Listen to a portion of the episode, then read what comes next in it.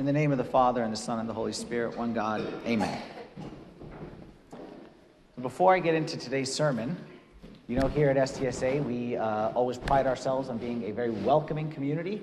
Okay, when anyone is joining us for the first time, we want to give them a very big welcome, correct? So we actually have uh, five um, friends who are joining us today for the first time. Did you meet the five new friends? Did you meet them? Did anyone meet them? Their names are Paul, and Mary and Fotini and Veronica and Demas. Did you meet them? I'm talking about our icons that arrived on the left and the right side right there. Yeah, this who just arrived. Very good. People are looking around. He talking about me? I'm Mary. He's ever good. Welcome me. Yeah, very good. We're very welcoming around here. Yeah, we got um, our side icons. Uh, five of the seven, all seven arrived, but the two over there were a little bit, I need a little bit of touch up work um, from the shipping. So when our iconographer comes later this month, he'll put those up. But this is very exciting that we got some more icons. Isn't this exciting? Yes? Okay, very good. So you welcome our new friends. They live here more than you here. Okay, they're here all day, 24 7. And just so you understand, in case you, you weren't aware of it, or you know, maybe you're just showing up today for the first time, is that everything in the church and the design had a specific purpose and intent, and there was a theme behind the icons. Okay? And hopefully, as they start to fill in, you can see the theme. So, the theme of the icons is an encounter with Christ. And that's why, when we are trying to figure out which ones to put up on the side and in the back, the idea was to come up with people's encounters with Christ so that each one of us can find ourselves, because that's what we hope church is an encounter with Christ. It's not just coming and sitting in a pew, but it's coming to encounter Christ. So you can encounter Christ in different ways. So, first, we got like the Samaritan woman over there who encountered Christ in her state of hopelessness and in her state of feeling like she's rejected by God. So, she was that person who felt like God doesn't want me, God doesn't need me, God's got a million people better than me. And maybe some of us feel that way. Well, when we see the Samaritan woman icon, we remember that Jesus has a place in his heart that someone is coming today and he's welcoming them that way. Okay, we have the two that are missing. Nicodemus is over here. Nicodemus is the one who was confused. Theologically, he was confused. So the one who's like, I don't fully get it. I'm questioning. Jesus has room in his heart for the one who's questioning. And then we got the adulterous woman, the woman caught in sin. Okay, Jesus has room in his heart there. Then we got St. Veronica, also known as the bleeding woman, the one who was sick, okay, and tried all the doctors and everything like that. Jesus has his place in his heart for the one who's sick. Thief on the right. Mary Magdalene over here after the resurrection when she was hopeless. And then, of course, we got St. Paul. Those are the individual encounters with Jesus, and hopefully everyone finds himself in there. But then also on the back wall, which will be the next phase, those are also encounters with Christ, but they're group encounters. Okay, so if you see on your back left right there, that's you can see by the verse what it is. That's the wedding of Cana of Galilee. Okay, where Jesus turned water into wine for the, the big group. Then we got Jesus calming the storm. How many of us feel like sometimes there's storms in our life and Jesus needs to calm those? And then we got over there the feeding of the 5,000, those who are hungry, Jesus fed them. Then we got let the little children come to me. Okay, so Jesus has his place in his heart for the kids. And then the final, final when Mary anointed the feet of Jesus at the home of Lazarus. My point is there to say, number one, thank God for the arrival of these icons. Hopefully, they enhance our spiritual uh, atmosphere. But also, again, the theme of finding yourself an encounter with Christ. Now, let me tell you which icon is not on the wall and I've been to many churches in my life, and I've never seen an icon of this. That's the gospel that we read today. I've never seen an icon of that, even though that was a personal encounter with Jesus. The story that we just read, in case you weren't paying attention, was the story of the rich young ruler who came to Jesus in Mark 10, it's also in Matthew 19. And he came to Jesus and he had a one on one encounter with Jesus. And none of us have ever said, Lord, may my encounter with you be like that man's encounter. None of us have ever prayed that. None of us have ever looked for an icon of that and say, that's what I want hanging in my room. See, like the St. Paul one, I look at that and I say, I, I, I love that icon so much. Because that's the guy who was walking and he was so sure he was right, and then Jesus revealed himself and he enlightened him. Okay, or the Mary Magdalene, the one who was hopeless and his death, but she found resurrection. These icons inspire us. But nobody ever said the story of the rich young ruler when he came to Jesus and asked a good question. What was the question he asked Jesus? Was, Huh? I think you said inherit eternal life. Okay, very good. I wouldn't fully get it, but that, that's okay. We'll give the benefit of the doubt. The man came and asked a good question, a question that you and I, like, we can relate to this question. What do I have to do to inherit eternal life? And Jesus' response to him was what? Well, the end result of this encounter was the man left and went away sorrowful. Because Jesus, okay, Jesus, Samaritan woman, he didn't ask her for much. He didn't ask her to sell everything she had. He said, Stop living in sin. Okay, give up the husband, and you're good. Okay, Nicodemus, again, he's not there, but let, us go to the ones who are there. Okay, Veronica, the saint, the bleeding woman, she didn't have to do anything. She just had to show her faith. Demas didn't have to give up anything. In fact, the guy was going to die in a minute. He didn't say anything. He just had to say one word. Okay, but somehow, when it came to this man, he got asked the hardest thing in the world to give up everything that he had, sell all that he had, take up his cross, and follow me. Where's gentle Jesus of Samaritan woman? Where's sweet Jesus of adulterous woman? Where's enlightening Jesus of Saul on the road to Damascus? This was such a, I'll use the, the, the specific word that I want to use here, astonishing, astonishing move by Jesus. Do you know why I know this was astonishing? Why I choose the word astonishing? It was astonishing what Jesus said to this young man. Why? Why I use the word astonishing? Because that's what St. Mark wrote. I didn't make that word up. I'm going to read you what the gospel says. It says right here when, when the disciples heard this encounter about this rich young man who was a good man, who was a law abiding man, who was a youth. He was like anything for the youth, right? Like he's just a young boy. Like it's okay, you give him time. But Jesus, no. It says the disciples were astonished at his words. The disciples were astonished at Jesus' words because they couldn't imagine that that Jesus, that Jesus, that Jesus, that Jesus, that Jesus said to this young man, You, you either sell everything that you have, take up the cross, or I don't know anything about you. And that's why after the guy went away, Jesus said, How hard is it for those who have riches to enter the kingdom of God? And the disciples were astonished at his words. Not just the disciples were astonished. Who are the disciples? The disciples saw the five loaves and the two fish. The disciples were there in the boat when he calmed the sea. The disciples saw the raising of the daughter of Jairus. They saw incredible things. And this is what astonished them? Like, this is what made them say, like, walk on water, come out and calm the sea, water into wine, and then this actually says it twice.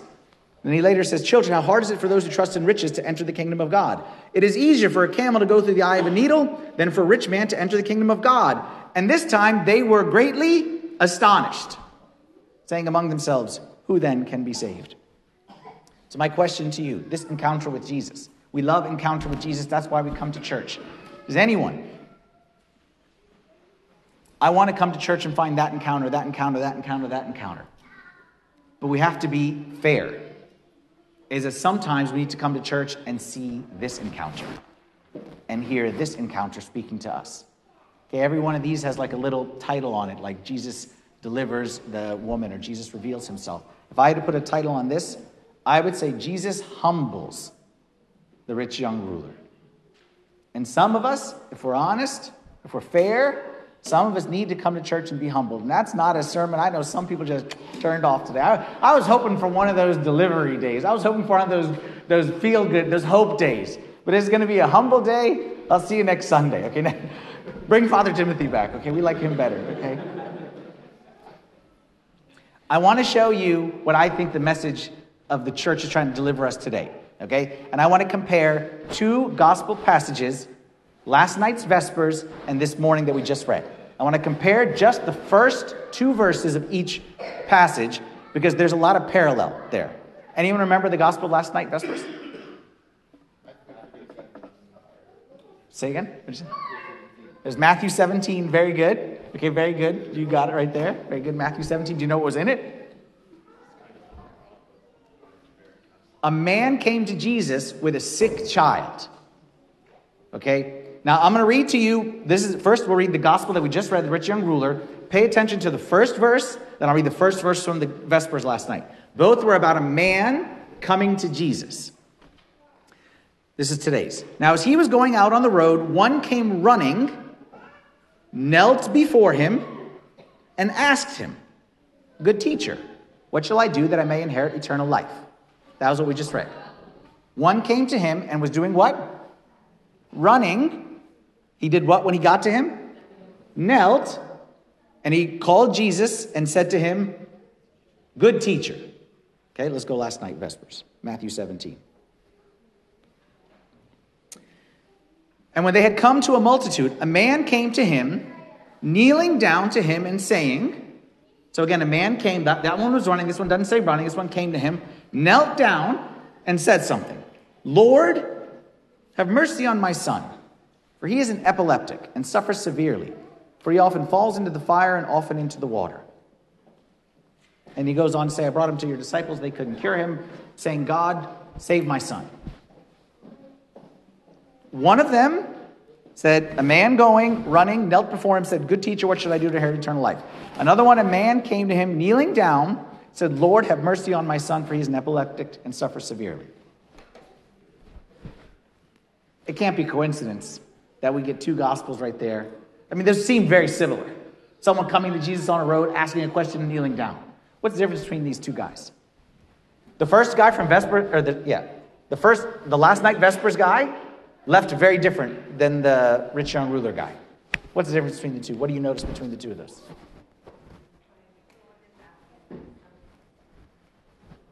Okay? So one is asking for his son, one is asking for himself. Okay, very good. That's a great point. What else? What do you notice?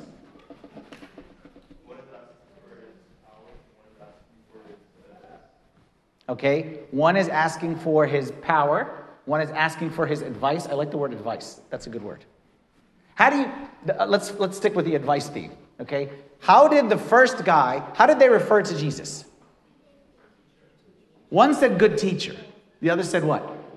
Lord. What's the difference between the two? Because I think in those two words, you understand the difference. Obviously, the word doesn't matter. Jesus doesn't judge our words, he judges our heart. But the words are a manifestation of the heart. Because out of the abundance of the heart, the mouth speaks. So I'm not, don't, don't get hung up on the word.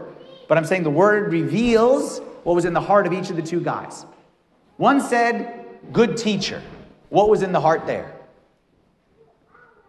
What was in his heart? Yeah, in his heart was, Jesus, you're a good guy.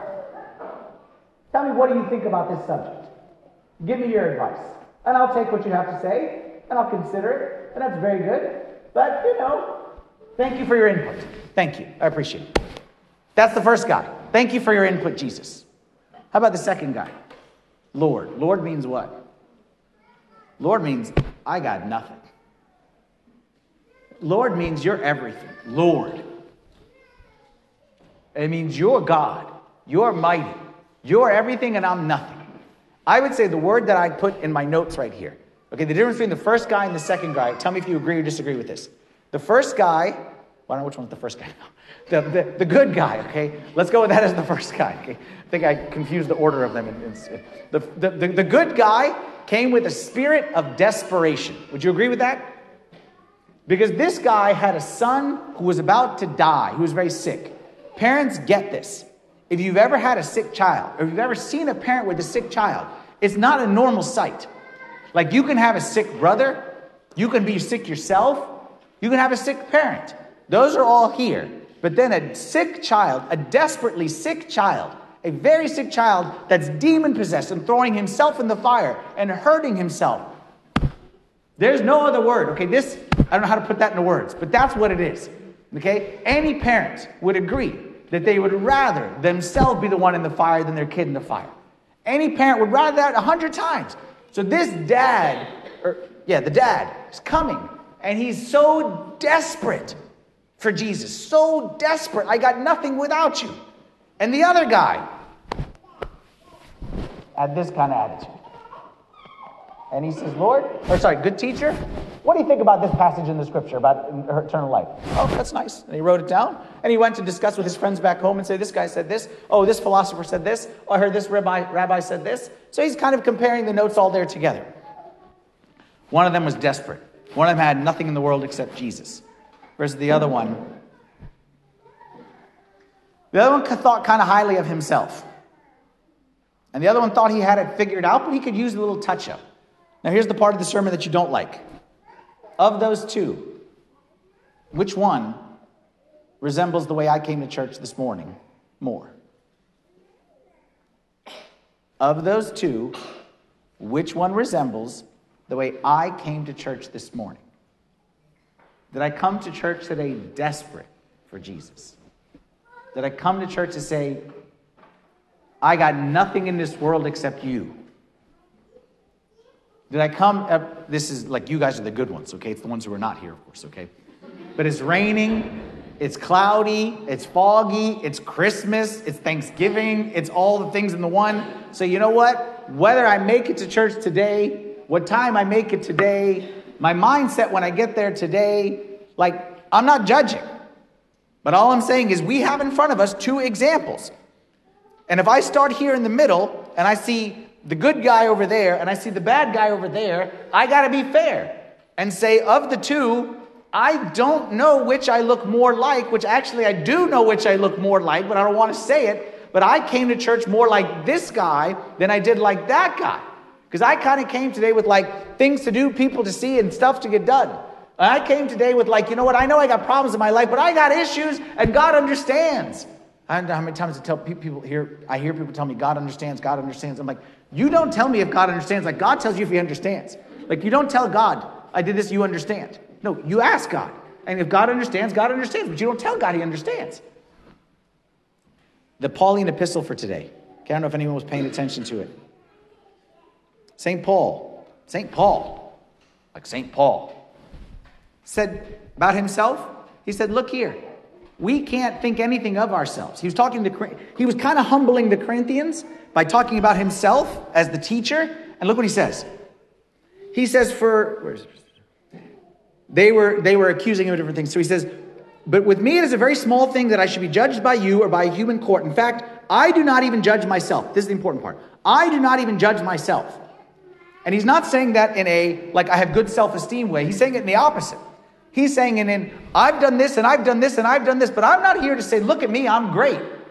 He's saying, I'm the chief of all the sinners. I don't judge myself and say I've done anything. He continues, For I know of nothing against myself, meaning I can't think of any bad stuff that I've done, yet I am not justified by this. He who judges me is the Lord. He's saying, I live a pretty holy and righteous life, but that doesn't mean anything. My judgment of myself is not what's accurate, it's God's judging of me. Therefore, judge nothing before the time until the Lord comes, who will both bring to light the hidden things of darkness and reveal, here's the part that's tough, reveal the counsels of the heart. In other words, saying the fact that I'm good on the outside doesn't mean anything. Because when God comes, He's going to reveal what's on the inside. And it's what's on the inside that matters. The rich young ruler had a very good outside. But Jesus came, light of the world, and shone a light on the inside. And he did it because he loved him. That's what it said. It said Jesus looking at him loved him. So he said this to him. And he's the same with us. Continues. Therefore, judge nothing before the time, the Lord, until the Lord comes, who will bring to light the hidden things of darkness and reveal the counsels of the heart. Then each one's praise will come from God. Okay, so now after that, St. Paul, like St. Paul was great because he was, um, I love St. Paul because he was spiritual, he was very deep, but he also had a little bit of a sassy side to him. Okay, and he knew how to jab, so I kind of like that. Okay, he, so now he gets a little sarcastic with the Corinthians and he kind of pricks them a little bit right here and he kind of pokes the bear. And he's, he's sarcastic when he says, Look, um, well, first he says, What makes you differ from another? Because they think they're so high and mighty. Who makes you different from another? What do you have that you did not receive? Now, if you indeed did receive it, why do you boast as if you had not received it? Saying, You think you're so high and mighty? What do you have that you didn't receive? And he's saying it from me, like I taught you everything. So what are you trying to say? Here's where he gets sassy. Everything he says here is sarcastic. You are already full. You are already rich. You have reigned as kings without us. And indeed, I wish that you did reign, that I might reign with you. For I think that God has displayed us. He says, We are fools for Christ's sake, but you are wise in Christ. Sarcasm. We are weak, but you are strong. Sarcasm. You are distinguished, but we are dishonored.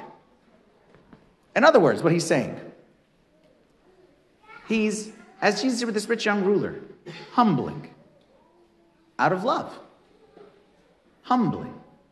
And saying, Remember when you had nothing?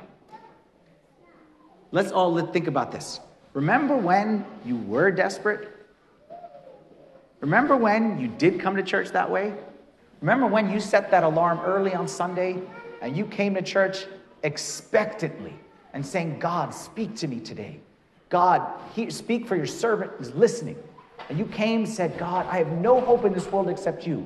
And I'm praying the whole time. And the highlight for me, Lord, is that if you make me worthy, that I could stand up here and at some point receive just the smallest, smallest fraction of, of your body and the smallest drop of your blood. If you make me worthy of that, Lord, I will be ever thankful for you. You remember those days? You remember when you came and said, God, I'm not worthy to even stand in your church. Okay, I know a lot of people when they come in church, they make a prostration. People take off their shoes. We have all these different, make the sign of the cross. Those are all great. But do you remember? I'm not judging, please don't take this as judging. But do you remember when we did that with meaning? Do you remember why we started that? Like, you, like now we just kind of do it. It's just like we're just walking in, we scratch our head, we make the sign, we do whatever it is. But do you remember when we did that with meaning? That we entered the house of God and we truly made a prostration and we said, We worship you, O Christ, with your good Father and the Holy Spirit, for you have risen and saved us. Do you remember when? That's what, that's what Jesus is calling, that's the encounter for today. And the reason why this encounter needs to happen today, because next week we begin one of the most special seasons of the entire church year. Everybody's favorite season. Christmas season is next week. Even though we've already begun the fast, the, the, the, the month, the Advent month of, of Kiahk begins next weekend. And that's for the four weekends leading up to Christmas. And during that time, today's gospel, we see it lived starting next week. But we see it lived by somebody else. You know who lives out this gospel starting next week? Okay, let me tell you a story about a different person. You tell me if you can figure out who this person is. This was a rich, the richest on the existence richest on the planet, the richest young man, the richest young ruler ever. And this rich young ruler in the story, okay, this one, okay, may have had this, whatever, but this one had riches and glory beyond imagination. And he lived just like this guy. He didn't break any of the laws. He didn't commit adultery. He didn't murder. He honored his father at every step of the way. He did everything right. Yet still, yet still, there was one thing that, that was lacking. There's one thing he needed to do. He needed to sell all his riches, give up all his riches. He needed to deny himself, and he needed to carry a cross. And when he did that, when he sold all he had and gave it to the poor, who am I talking about, by the way? Jesus. When Jesus sold his riches and his glory and gave it to the poor, who is the poor? This is going to be the Pauline epistle, I think, either next week or the week after, we talk about where he through his, uh, just, though he was rich, okay, he made himself poor that we through his poverty might become rich. Second Corinthians. Okay, we're going to read that soon. That he who is rich, ruler of all, rich, glory, sold all that he had, so that we who are poor and miserable and decrepit and had no hope could have riches. And he carried his cross, and he walked the walk, and he denied himself, and he carried his cross. And then in the end, Okay, when Jesus said to this man, in the end, this guy, okay, right here, it says, this is the last thing that Jesus said to the disciples Surely I say to you, there is no one who has left house or brothers or sister or father or mother or wife or children or lands for my sake in the Gospels, who shall not receive a hundredfold now in this time, etc., etc., etc., and in the age to come eternal life. Who was the one who left house, brothers, sister, father, mother, etc., etc., children and lands? Who was the one who denied himself every day? Who was the one who had no place to lay his head? Who was the one who everybody, even his own family, said he's crazy and he's demon possessed? Who was the one who sold it all? He is. All for us. So that's why today, as we prepare for that next week, the church gives us this reminder. This is our encounter with Jesus. This is, this is actually this is the missing icon of the day. This is the missing icon of the day. The missing icon is Jesus coming to the rich young ruler, who is me, and saying to him, One thing you lack, one thing you lack, one thing you lack. Go sell what you have. One thing you lack. And you say, But Jesus, that's hard. One thing you lack. And my question to you that I want you to, to, to, to consider is Jesus coming to us today? And is Jesus coming to us and saying, One thing you lack? Someone said no. he is. Trust me, he is. I promise he is. Okay. Boldness. That's courageous of him to say no to the priest, please. Okay. Is Jesus coming to you? Yes. Okay. And we love Jesus coming to Samaritan woman, and we'll get there in a, in a couple months. And we love Jesus coming to the right hand thief. We'll get there in Holy Week. We love Jesus coming to Mary Magdalene. We'll get there on Easter. We love all those. But today, Jesus is coming and saying one thing you lack. And he's humbling us. And he's showing us the picture of the desperate man versus the comfortable man. Okay, and the question for us is how will we respond to that? This man responded incorrectly. I always look at this man and say, this guy is unfortunately the biggest sucker in the entire Bible. Because this guy had the lifetime opportunity of a lifetime. Because Jesus came to him face to face and said, If you do this, you will receive riches and treasure and beyond belief. And he couldn't see it. He could only focus on what he was being asked to give up. He could not see what he was being offered to receive. My hope and my prayer is that us, we would look at it a little bit differently, because I think that's God's message for us today. Glory be to God forever. Amen.